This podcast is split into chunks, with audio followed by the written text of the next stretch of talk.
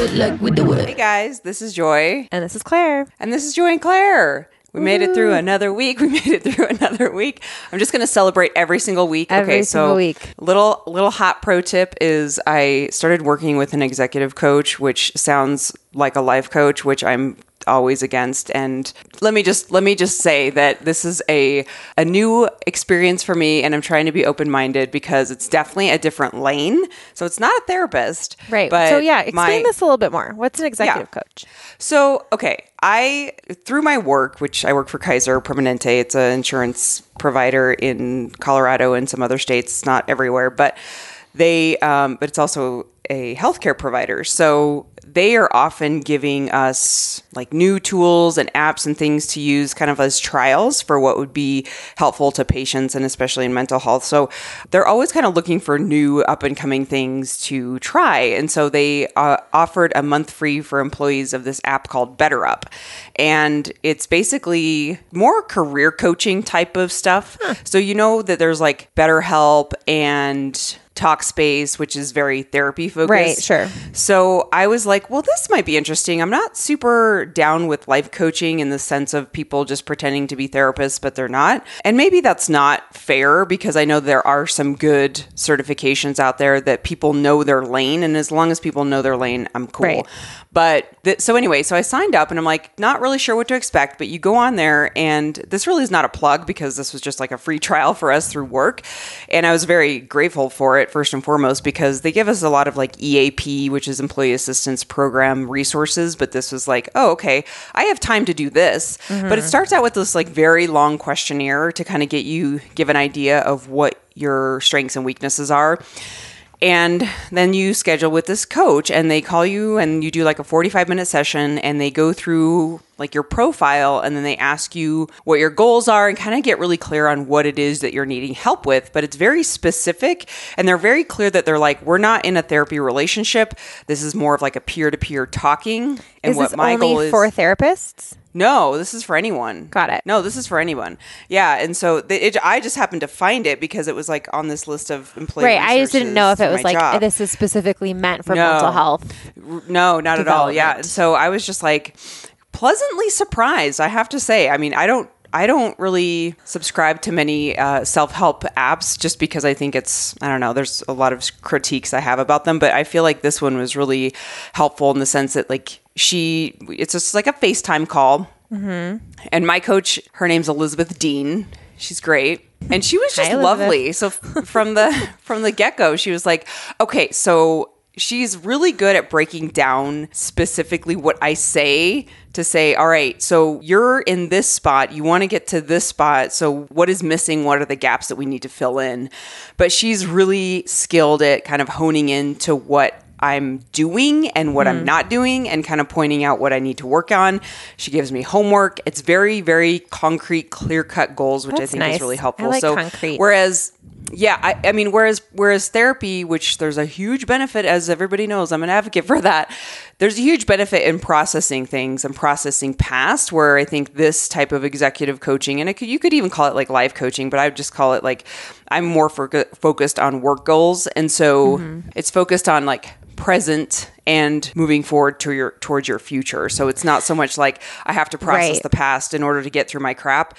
It's great. I really like it. I want to do that. The reason that I don't like therapy is because, and I know that this is, what's I'm looking for? Objectively not correct, because it is proven that like processing your past helps you. I, however, have such a hard time with thinking that it's worth the effort, because part of me is like, why would I need to like dig up all that crap? Why can't we just like start with where I'm at and what I have and like move forward? And the answer to that typically is, well, you can, if you really have like dealt with all of this stuff in the past, then sure, go ahead and do that. But I think as you start to move forward, you're going to find that that's not the case. Right. But nonetheless, cognitively, I'm like, the past is in the past. Let's not just like go digging around back there to find some stuff to stir up. Let's just like, what's going on right now and how can we move forward? And I also have a hard time with therapy because of, like, literally the exact 2 points you just mentioned is that I want, like, concrete action items. I don't want to just, like, talk. I want to be told, like, and here's what you need to go do. And I know there's different types of therapy. Yeah. And there's definitely therapies like cognitive behavioral therapy and dialectical behavioral therapy, DBT and CBT, which are really good for kind of having more concrete goals, but it's a little more abstract. It's just saying, here are some tools to use.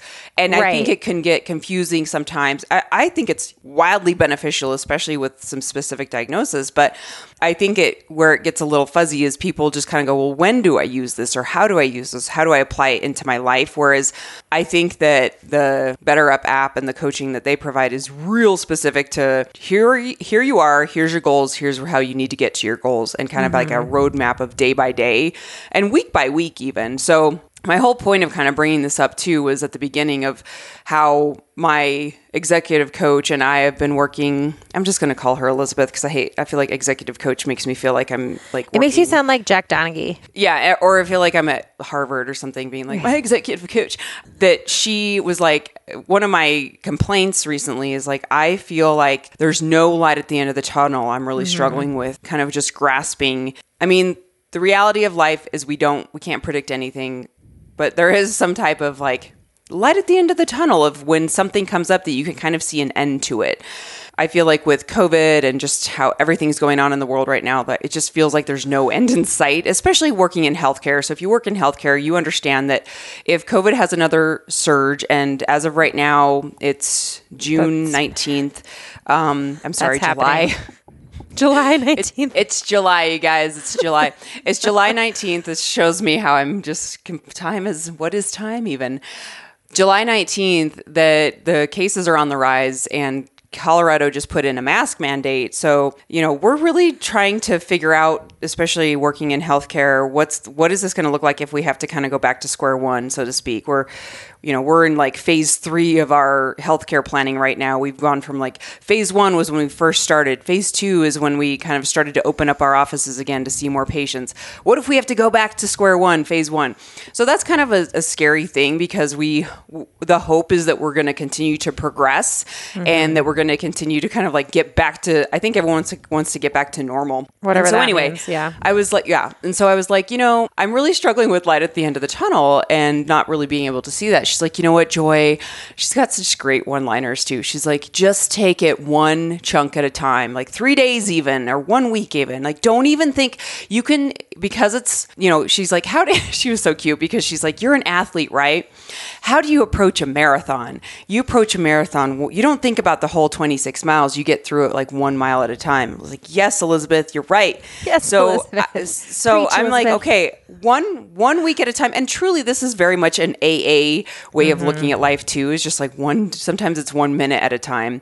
So I'm just trying to really, really put that into practice in my life, because the whole year has been a whirlwind for all of us. And I think it's just, we cannot think about the big picture. We can't keep thinking about like, when is this going to end? Like, do you do that? Do you like put the pressure of like, okay, I just want this to be over. I want kids to be back in school. I want colleges to be open. I want all of these, I want businesses to be back open. I think that's fair, but does that bug you that you like don't have an end point? I feel that way, but it doesn't, the specifics like that don't weigh on me. It's more like just the amalgamous sense of impending doom that kind of wears me down. I'm like loving your vocab lately.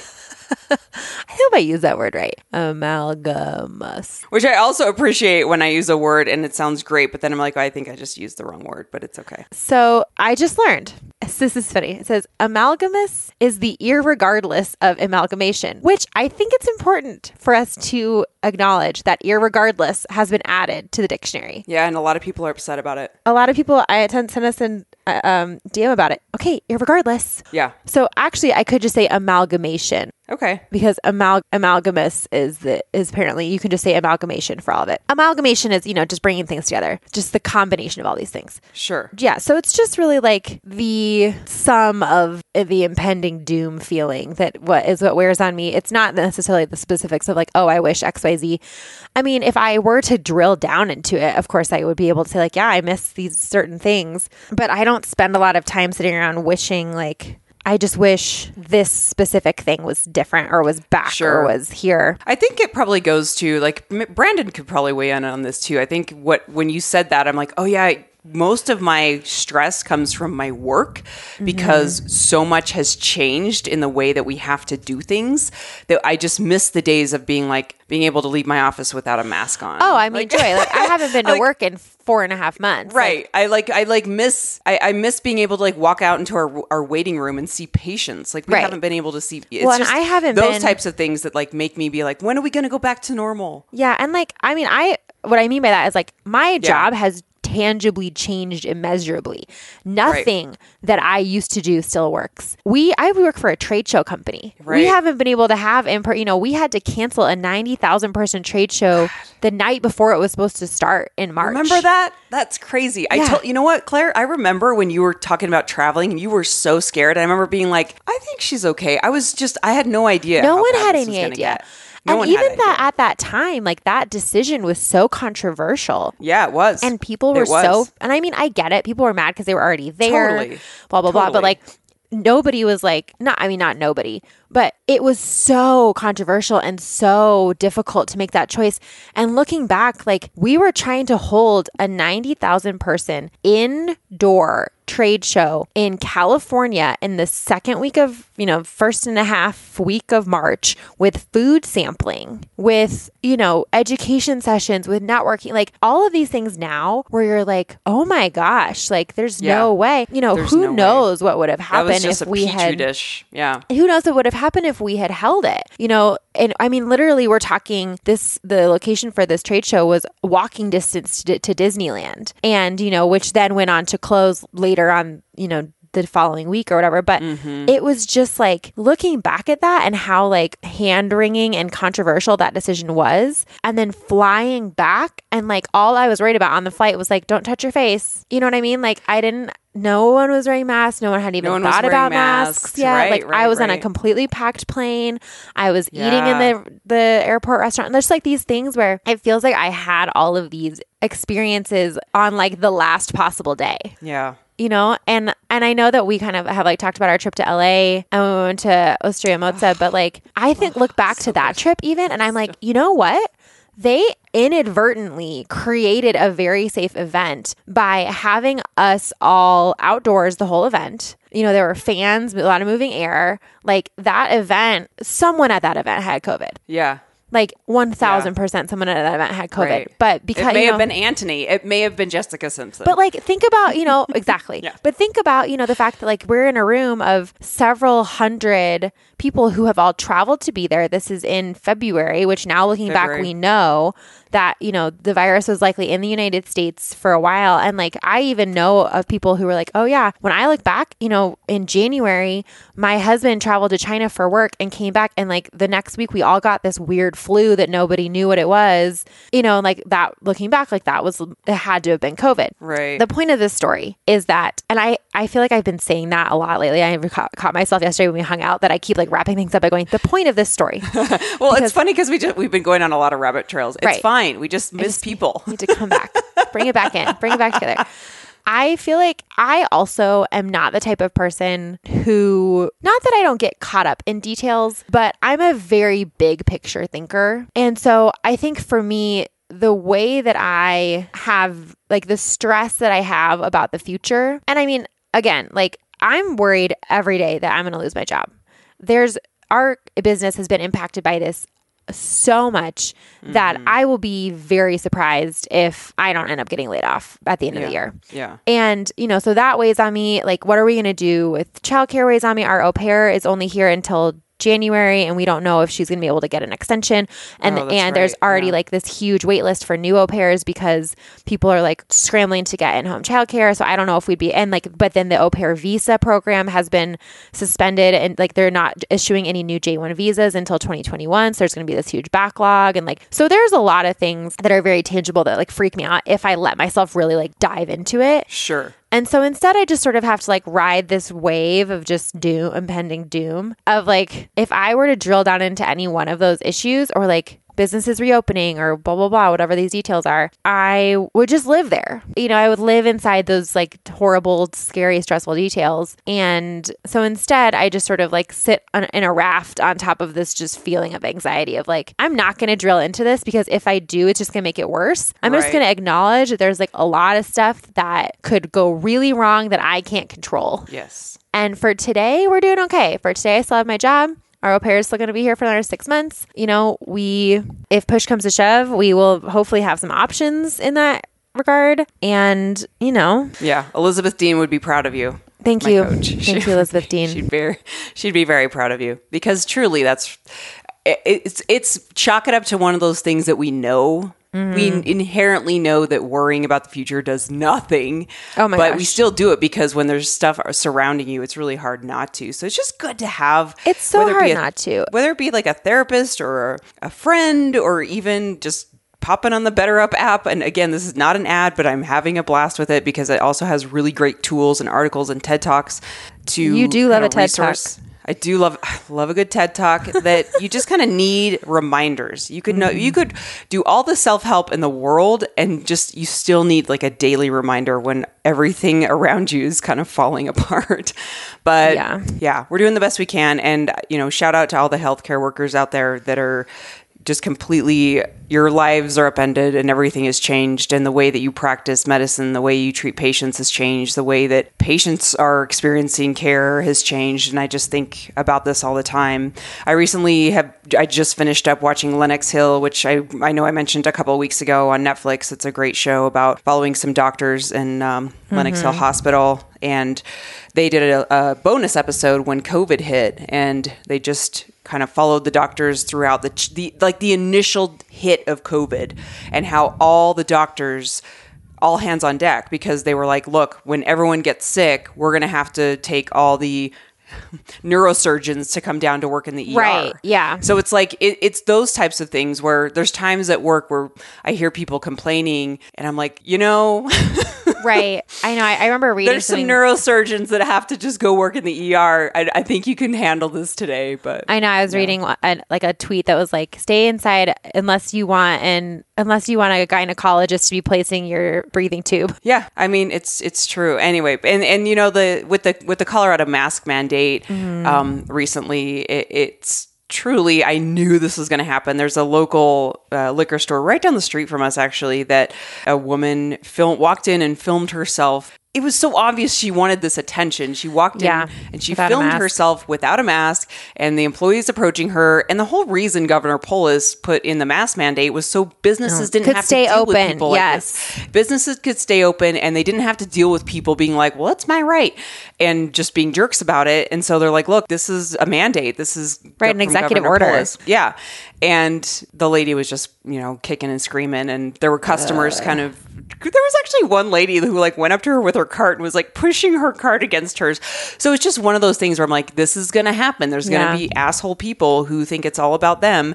And to that, I say, if you're more concerned about your rights and your freedom over people's lives, F you. It just is so hard for me. Like, I feel like, and I was thinking about this last night, I was like, you look at the graphs, you look at the data, and you know, maybe not every other country, but the majority of the other countries which were on a similar curve to the U.S. at the beginning the curve has gone back down. And now our curve is already going back up. It's not even like a second wave. It's just like the first wave never even stopped. Yep. And so it's not like we couldn't have done anything. Everyone else did stuff and it worked. And we did stuff and it worked. And then we stopped doing it too soon. And no one is willing to go back to, you know, I don't know. And it's so nuanced and it's so hard. And I think, you know, one of the things that makes the US such a tricky case study is that, okay, sure, you know, look at the UK. The UK is tiny compared to the US, you know? Yeah. And I'm not saying that there's not the same type of like ideological diversity in the UK, but like, it's just not, you know, the scale of what you need to manage in the U.S. is just so different than any other country. And those types of things just come out so much like during this, you know, during things like where you're trying to manage everybody in somewhat the same way. And the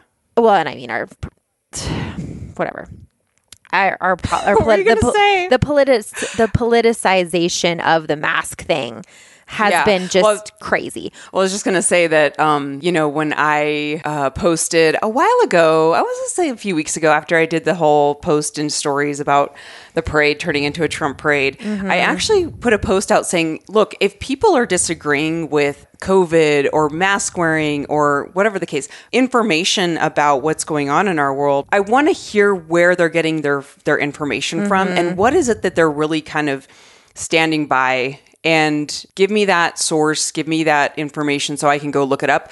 We got two responses. We got two responses. One said Fox News, which if anyone is interested in going to look at the media bias report, you can actually look at the media, just Google media bias report to see where your information sources land on the spectrum of left and right versus just landing right in the middle. So it's a little, it's more balanced. I thought that was pretty interesting. And so, of course, Fox News is very, very right. Thankfully, most of my media... It's very, very on the right side of the spectrum, but not right as in correct.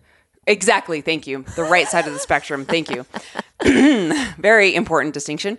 And I was very thankful to see a lot of my, the sources where I get my information were landing in the middle, a little bit to the left. So I was like, okay, so I'm going to read more of these people, these sources. But anyway, the point of my story is we have a lot of listeners who I think either they couldn't give an answer, or granted, this was just a stories reach out, so maybe people just didn't care, didn't have the time.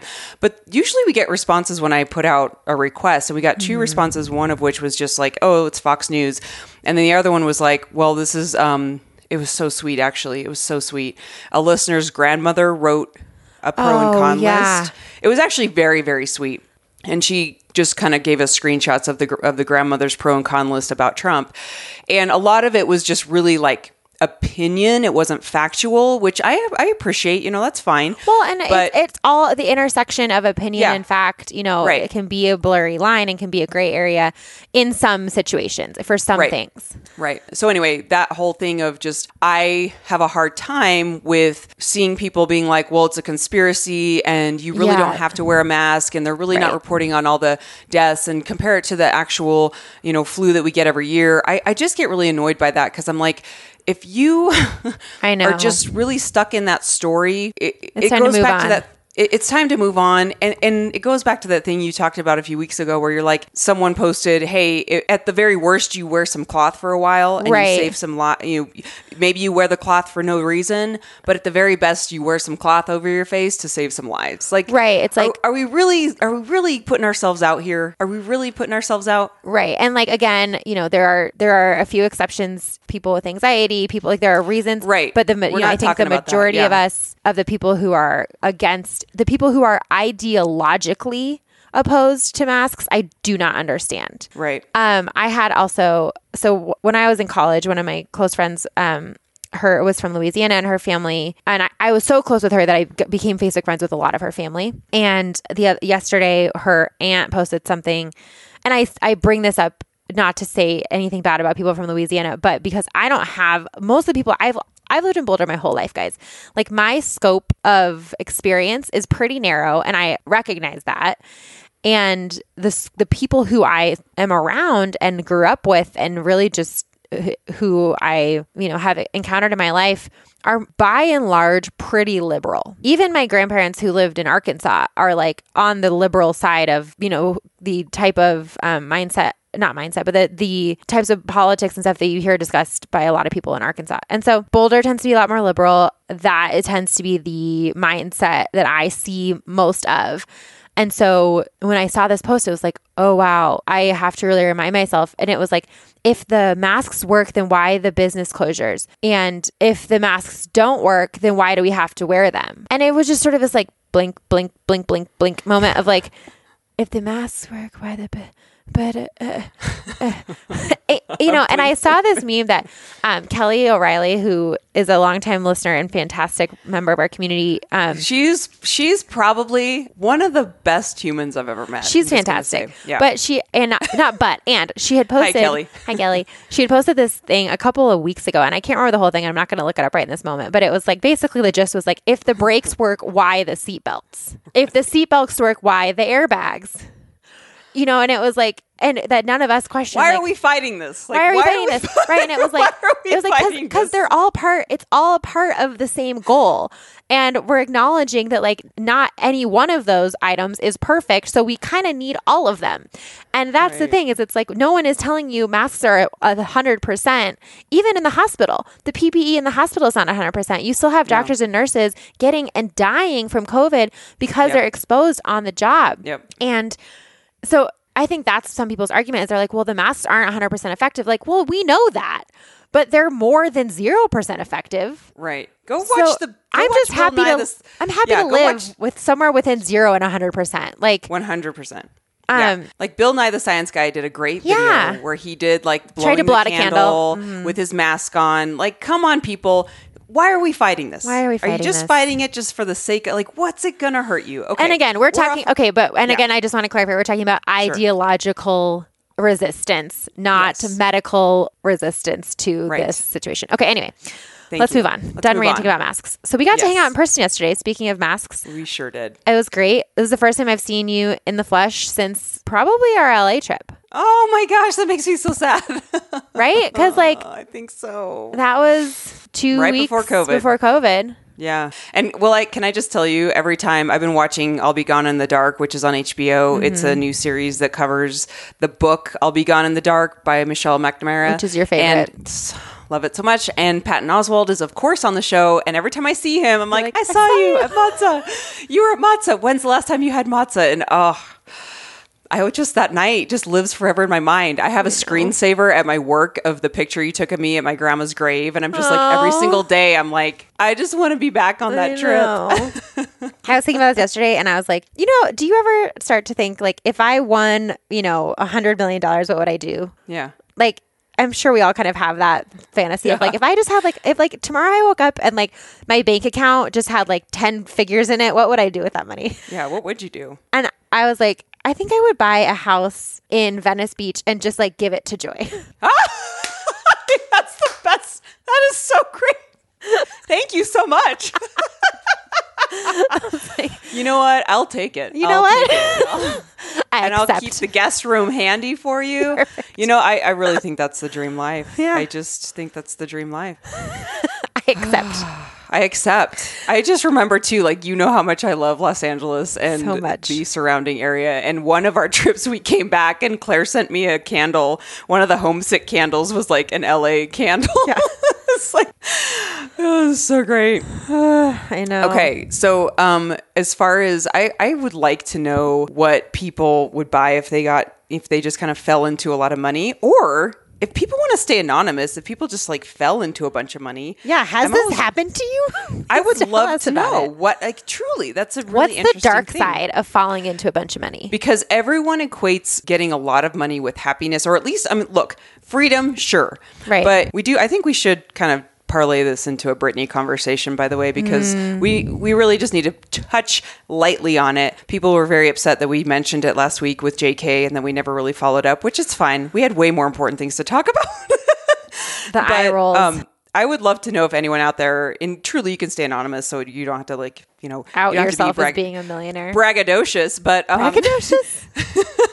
but if it's something that, you know, changed your life in a good way or in a bad way, or you just kind of realized, hey, money doesn't buy happiness.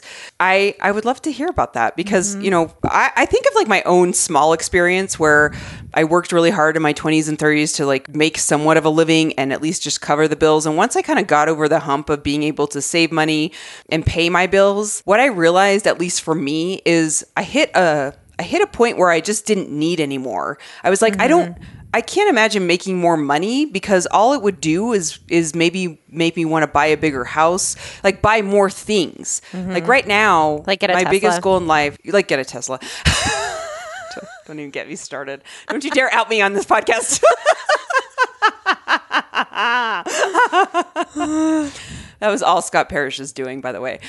But like, I think of Cherie Chan, where she's like, I just want to go to the store and buy groceries and not have to worry about it. That's we've talked about that before. Like, that's all I want to do in life, right? And like, I have the same thing where I'm like, I just want to be able to have my mortgage on like auto pay. Yeah. And not have like to like move money around every month to like totally get the mortgage paid. Yeah. Yeah. I absolutely agree. I think that there's always like that, okay, we could always get more toys, or you can get a better car, or you can buy a house in Venice Beach and give it to your friends. But right, exactly. Like that actually, you know what? That actually would be amazing. I would not mind being filthy rich to just like buy houses where I'd like love to just go visit, and then just have your friends live there. Right, just give your friend, just give keys to all your friends. Totally. Mm-hmm. Oh my gosh, yeah, that would be great. That would actually make me really happy. That's what I would love to do. Like if I had just gobs and gobs of money. First of all, I think a cool thing would be being able to really monetarily impact a cause. You know, like I think that being able to start a foundation, or being able to at least be a really impactful donor to a specific type of organization, to me, like that would be a benefit of having a lot of money. Or, you know, being able to be an angel investor for different types of, you know, companies that are going to be impactful or whatever the case may be. I think that that would be a really cool thing. And if we're like taking, you know, the moral high road out of this equation, it would be really fun to be able to like be super generous to all your friends and just be like, hey, get in my jet. We're going. Yeah, totally. Like I was just thinking of Amy Schumer's book where she's like, you know, money's great and all, but really it's about flying on a private jet. That's the best. Like if I could just call up, you know, like all my friends and be like, if I could have just, you know, if you and Jess, like yesterday, it's like, okay, well, let's go have ice cream sandwiches in Jess's backyard. What if it had been like, hey guys, get in the jet. We're going to go to Sonoma and just like spend the day, and then we're going to just fly back, and then we'll spend the night in my, you know, chateau in Sonoma. I'm bringing, you know, the chef is going to be there. So, you know, like. And just, yeah. So we started this conversation by me being like, I don't really need much more, to us being like, actually, would like a private jet. We'd like to go to Sonoma and we'd like to just be able to fly out for the day to go to Aspen. But it's just so funny because those are the things that I think about too, with just being able to have the opportunity to go places easily, I think is really what matters. But yeah, I mean, well, and I think it's like, I mean, having this conversation right now in the midst of so much, even just these little conversations where it's like, we're just like being lighthearted, we're just kind of talking, you know, and it's like, right. I think it is hard to even have conversations like this right now where so many people have lost their jobs. So many people are, you know, sick. So many people, you know, we are in the middle of this national conversation. And I know that we always, whenever we bring up Black Lives Matter, we want to acknowledge that it's not like this has just begun. It's just that the national conversation about it is somewhat new. And that, you know, honestly, the majority of Americans are living in this system that doesn't let them really get ahead. That's, you know, set up. It's like that quote that's like, the system's not broken, it's working for who it was designed for. Exactly. Right. And that's, you know, but I also think like every once in a while, just it's leaving nice to that jump world. Into some fantasy. Just it's totally jump fine into to just jump into some fantasy. It totally feels good. It's just dreaming. Just want to fly on a jet. Just want to fly on a jet somewhere. With my friends. I mean, yeah. But back to your thing too, I think about that a lot because Scott works a lot with foundations and higher education with his job. And he talks all the time about like people donating money to schools or foundations and how much money they have and how they just kind of have it set up with their money that they're giving monthly to these organizations. And I think about that a lot too, where I'm like, I would love to be able to have some type of donation where they put up a bench in my name that's like, this whole thing, this building was donated by, I mean, not because I want the accolades, but I'm like, I just would love to put energy into something that tangible. That like keeps people's lives going, or having something where it keeps energy going.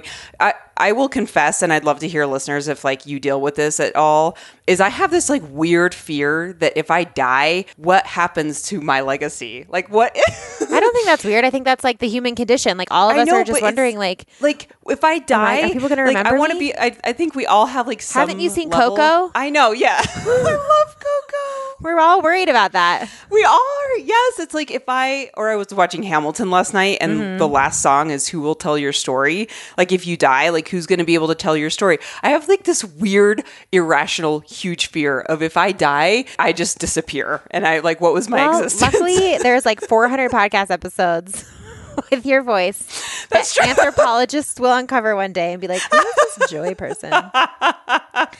I don't think that that's irrational. I think that that's like literally everyone worries about that. I think like that's a reason. I mean, that's not the reason, but that is a reason that a lot of people have families, have kids. Yeah. It's like, this is like, I know that like there's going to be someone who me being alive has directly impacted, right? And, you know, by impacted, I mean created this other person. Like, I now have these two small, tangible, very stinky, sticky things that are running around my house that are like, if it weren't for me, you wouldn't be here. Just a reminder. Universe, I have contributed. Stinky, sticky things. So stinky and sticky. Miles's feet are so stinky. And I'm like, you're 4.5 years old. Like, what are we going to be dealing with in 10 years? It's going to be unbearable. Oh, my gosh. Like, his shoes are going to just rot. Just going to disappear. And he wears Crocs. So, like, we wash them every night. Yeah. They're very stinky. But don't Crocs create a lot of heat and sweat? So, yeah. I mean, like, a Croc is not... Because you can't wear socks. You right. can.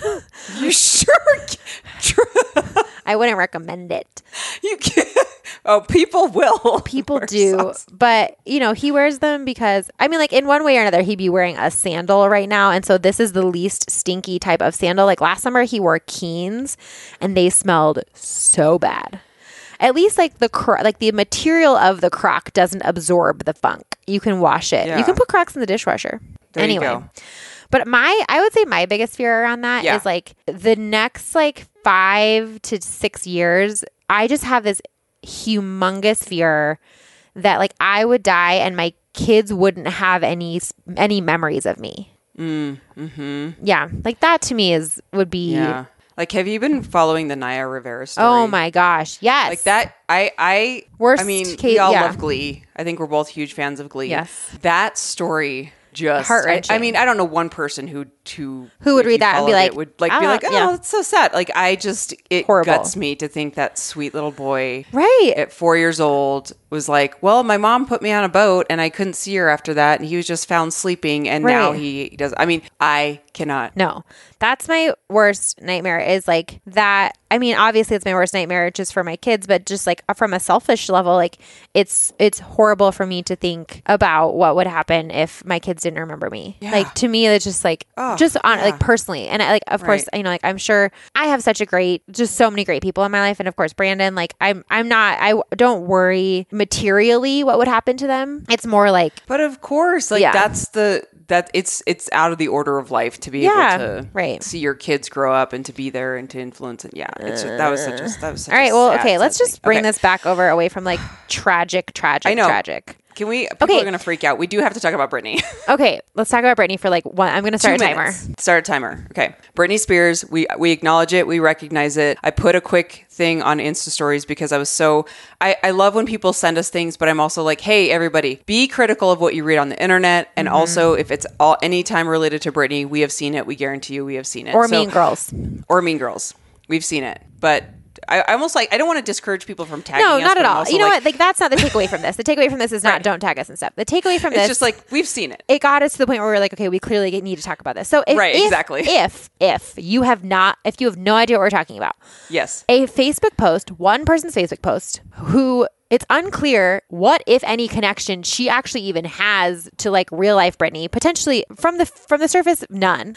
Posted this very very long post about how Britney Spears is stuck in this conservatorship where her dad controls all her money and controls her and keeps her medicated. Which is not news. We've known this since 2008. Right. Yeah. And so, but the point of the gist of this post, and I'm going to paraphrase here, is that she is more or less being kept medicated beyond what the insinuation or the implication, what this person was implying was she's being kept medicated beyond what is actually necessary for her so that her dad can take all her money. That was the... And, you know, like that she is actually... She can't leave her house. She can't post on Instagram, blah, blah, blah. She can't make her own decisions. Everything's being controlled. But, like, then on the flip side, she's still performing in Vegas. She's still making albums. So, like, that should prove that she's capable. The fact that she's performing in Vegas and making albums should prove that she's more capable than what her dad has said that she is in order to maintain full control of her life. Right. That's the gist. Right. And that she's lost...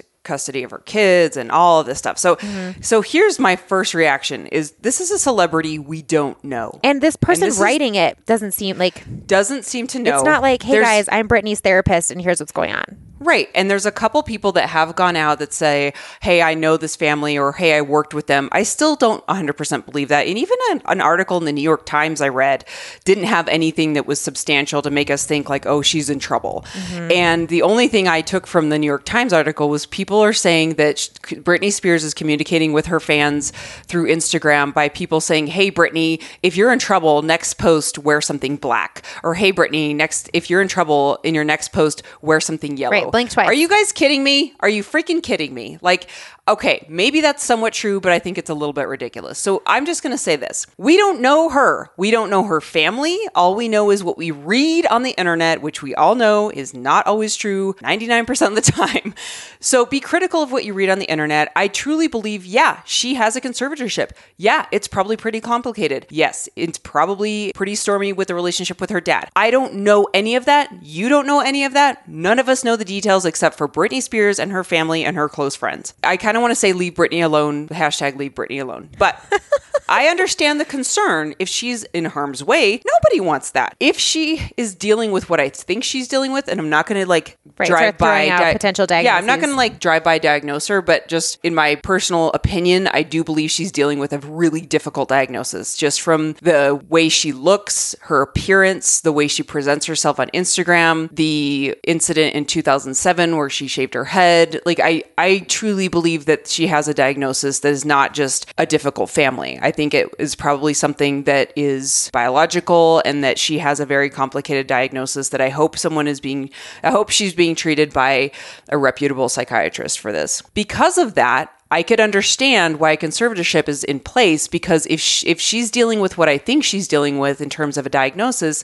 that type of diagnosis has a tendency to have manic episodes where she could go out and just blow all of her money. She could harm herself, actually. It could turn into something that could either harm herself or just completely throw away all the earnings that she's made over her life. So is it an ideal situation? No. But I think that from the outside, and I feel like a hypocrite because we're sitting here saying leave her alone. But what I'm thinking is just from the place of what I want people to understand too is mental health is not something you just talk to a therapist and get some medication and you're fine. Like this seems to me like something that she's going to be dealing with for the rest of her life. So if people think she's like under the control and being highly medicated, I don't buy into that.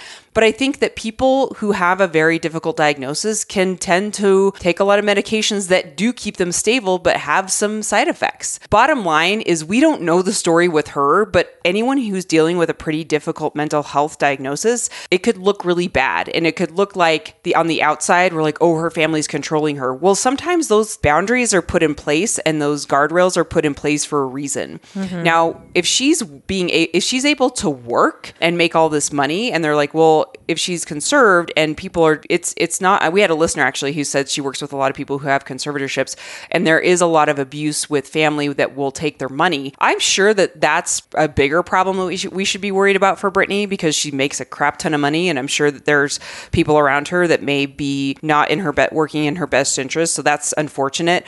But the thing that we need to realize too is that if she's working in Vegas and she has a residency there and she has a show that is really on autopilot, she just has to show up and do something that's pretty second nature. Mm-hmm. It's not like she's not creating new music. She's not on tour. She's not really stressing herself out. She's doing something that probably she's been doing for 25 years. And she could do in her sleep mm-hmm. and she knows like the back of her hand. And anyone who I know who's gone to her shows say it looks like she's just kind of going through the motions. And I'm like, great, yeah, but it's still Britney and everyone loves her and I think that's great for her. So maybe it's probably an arrangement they've worked out that's for her best interest and for the best interest of her health. So whether or not you believe that, it's, you know, that's up to you. But I think like, it's complicated. We wish her the best. We all love Britney and I hope she's safe, but I don't believe the hype that she's like under control and being medicated to a point of not being able to. Right. I just don't believe that. I think that she has something that's being treated. It's really, really difficult, but I think that she is probably in the best place that she could be in as far as she's in a beautiful home. It looks like her boyfriend cares for her. She works out all the time. She's taking great care of her body. I don't think we should believe everything we see on the internet, but as far as just a mental health aspect, I want people to be sensitive to that you cannot judge a book by the cover in terms of just saying, oh, well, they're just medicating her to death death and that she's, incoherent because of all the meds they're putting her on. Well, how do you know that? Just be mindful of the things that you're spreading. But, if you have anyone in your life that's dealing with a difficult diagnosis, then you probably understand it's just not so black and white. And it's probably even more complicated when you're a celebrity and everyone wants to weigh in about your life and you have tons of money. So just think about all the layers. It's hard enough to have a really difficult mental health issue and then all the other things that she's dealing with on top of that. So I'm just going to leave it at that. Period. The end. Great. Moving on. We've addressed Britney Spears. Yes. Perfect. And I think Kanye dropped out of the race, so we don't have to worry about Kanye anymore. You cannot. Okay. You can no longer vote for Kanye. Bye-bye. Bye-bye. And again, just as a reminder that Joy is a professional therapist and is not just... I'm not just spouting off. I'm staying in my lane. But I also feel bad because I don't want to speculate. Right. I don't want people to speculate, but I kind of just speculated. But I think what I just want people to understand is mental health is not as black and white, and you cannot just wrap it up in an Instagram post. And Right. And a viral Facebook post that is... Yeah. Okay. Yeah, you can't. Great. Oh, one thing that I wanted us to circle back to was a couple weeks ago when we had talked about the smell that reminded us of childhood. And some people had commented and told us theirs. And my friend Heather, who was a podcast listener, and then I started working with her. And on my first day of work, she was like, "Why do I know you?" And then came running into the room 20 minutes later. I was like, "I listen to your podcast." Oh, that's so funny. And then now we're friends. And I hope she would agree with that. It's awkward when the first time you're like, "Well, we're friends. Are we boyfriend or girlfriend?" My friend Heather, she texted me and told me that I'm going to read it because it was really sweet. Okay. She said, "My smell is the plastic latex smell of an inflatable pool floatie." Oh, that's a good one. Such a good one. That's such a good one. She says, "My stepdad owned a small pool and hot tub store in my hometown. When he had neat new toys in, we got them to play with at the lake. The smell of a fresh pool floatie out of the package still gets me." That is such a good one. Such a good one because everyone knows the package of a pool floatie. I know. And then later, we got Evie one of those little sprinkler splash mats where you plug the hose into it and then it just kind of sprays water. And I took it out of the box and I was like, "Oh, that's the smell." It's the smell. It is. Oh my gosh. Did you ever do slip and slide as a kid? Oh yeah. That you just got wrecked every single time. Wrecked. And the next day your abs would hurt so bad. Did you ever get sore abs from slip and slide? No. I think I just got I was like, I don't understand because it's not like you're doing sit-ups, but I remember when I'd wake up the next day after doing slip and slide, my abs would hurt so bad. No. My takeaway from slip and slide was that every time, because they would come with effectively tent stakes to hold in the sides. Oh God. Yeah. Every dangerous. Time I would just completely just tear into one of those. Oh, yeah. And then I had to stop because it was, That's so funny. All right. What are some other ones? We're going to finish. Oh, yes. We had a couple other ones that I loved that were about their dads doing woodwork or their dads working on cars. The other one that was so, so prevalent, and I will always remember this with my dad, is even now a garage with tons of grease in it because my dad's a mechanic. And so I'd always, growing up, every single day he was in the garage working on something. And so a garage with grease, or even just going to get my tires, rotated or going to get oil changed or whatever. Smell reminds you. The smell of grease is the garage of my childhood. But yeah, those are really good ones. I want to finish with a quick voice memo to give us something else to think about. And this was in relation to a few episodes ago. And this is from Laura. She says, "Hey guys, I shared some thoughts about the importance in researching your local school board before voting. Also, I forgot to add that it is also important to look at the policies of your school board and ask questions about things that may be racist or discriminatory. Example, are absences for non-Christian religious holidays excused? All school policies are online and monthly school board meetings are open to the public. You don't need a student in the system to get involved. Thanks, Laura." So here's a voice memo to go with her email that I think is really, really thoughtful and thought-provoking. Hey, Joy and Claire. This is Laura from Virginia. I just wanted to chime in and add a little bit about the discussion from the most recent podcast about researching your prosecutors and things like that before you vote. People also should research school boards. Most states have school boards as elected positions, and most people don't really do much about it. So a lot of people have seen, I'm also a school administrator. I've been in 3 states due to marrying into the military. So I have a little bit of knowledge about this, but a lot of people have seen how school boards have canceled contracts with school resource officers, so they'll no longer be policing into schools. What people often don't know is that school boards set policies that determine suspension and expulsion. So, for example, some, like the school district I worked at in Renton, banned suspensions for kids under fourth grade. Like there was really nothing they could do to get suspended out of school. Versus there are known cases of schools that suspend like kindergartners. It also ties into like drugs. So there are some schools where in districts, if you come to school with marijuana, even if it's legal in your state, it's like an automatic 1 year exclusion from school, versus other states where it's like 10 days or you have to go to drug rehab. Like, you know, so there's varying degrees, and school boards are the ones that enact those policies. So even if you're not a parent, it's important that you pay attention to who you put on the school boards in your communities. There is copious amounts of evidence that links suspension and time out of school to dropout rates, and dropout rates linked to jail time. So we know as educators that suspending a kid doesn't change behavior, and it more likely increases negative behavior when they return. So another thing to do in your free time is to research your elected school board officials. The other thing that people often don't know is all school discipline data is public record. It's reported to the federal government every year. So you can go to the Office of Civil Rights website, I'm going to say it's ocr.gov, and search by schools, and you can find your state and your district, and sometimes your school, depending on reporting, and see who was suspended, what they were suspended for, the race of kids that are suspended, the gender of kids that are suspended. All of that is mandatory reporting by school. So if you're curious how many kids are suspended and expelled and what they're suspended and expelled for in the place you live, that's all online. And it's a good thing to raise to school boards and ask, why are we suspending third graders for disrespect? Like, isn't there something else we can do? That's all. Keep up the good work. Love the podcast. Bye, guys. So it looks like it's hhs.gov if you want to visit that website and get more information on that. But thank you so much for that voice memo. You guys can leave us emails or voice memos by clicking the contact button on our Instagram page. So that's just our Instagram profile. Hit contact, and that will take you to either our email address, which is thisisjoyandclaire@gmail.com, or our voicemail, which you just click it and it'll call us directly, and you can leave a voicemail there. Straight to voicemail. Nobody answers that phone number. And then you can also send us a voice memo by just recording it on your phone and emailing it directly to us. So plenty of ways to share your thoughts and opinions. We thank you guys so much. We did have someone actually email us recently that was like, hey, I hope this isn't too forward, but would you consider setting up a Patreon?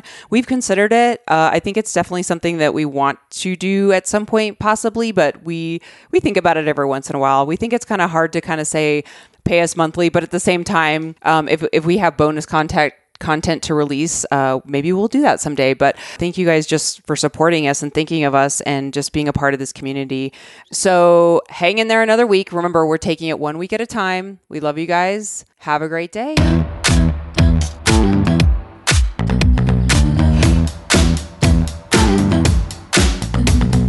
Move with the rhythm. Shake it up. Stop when the clock hits 13. Sing 1, 2, 3, 4. Cause no one can do it like we do it, like we do it, like we do it. Cause no one can do it like we do it, like we do it, like we do it. Cause no one can do it like we do it, like we do it, like we do it. Cause no one can do it like we do it, like we do it, like we do it.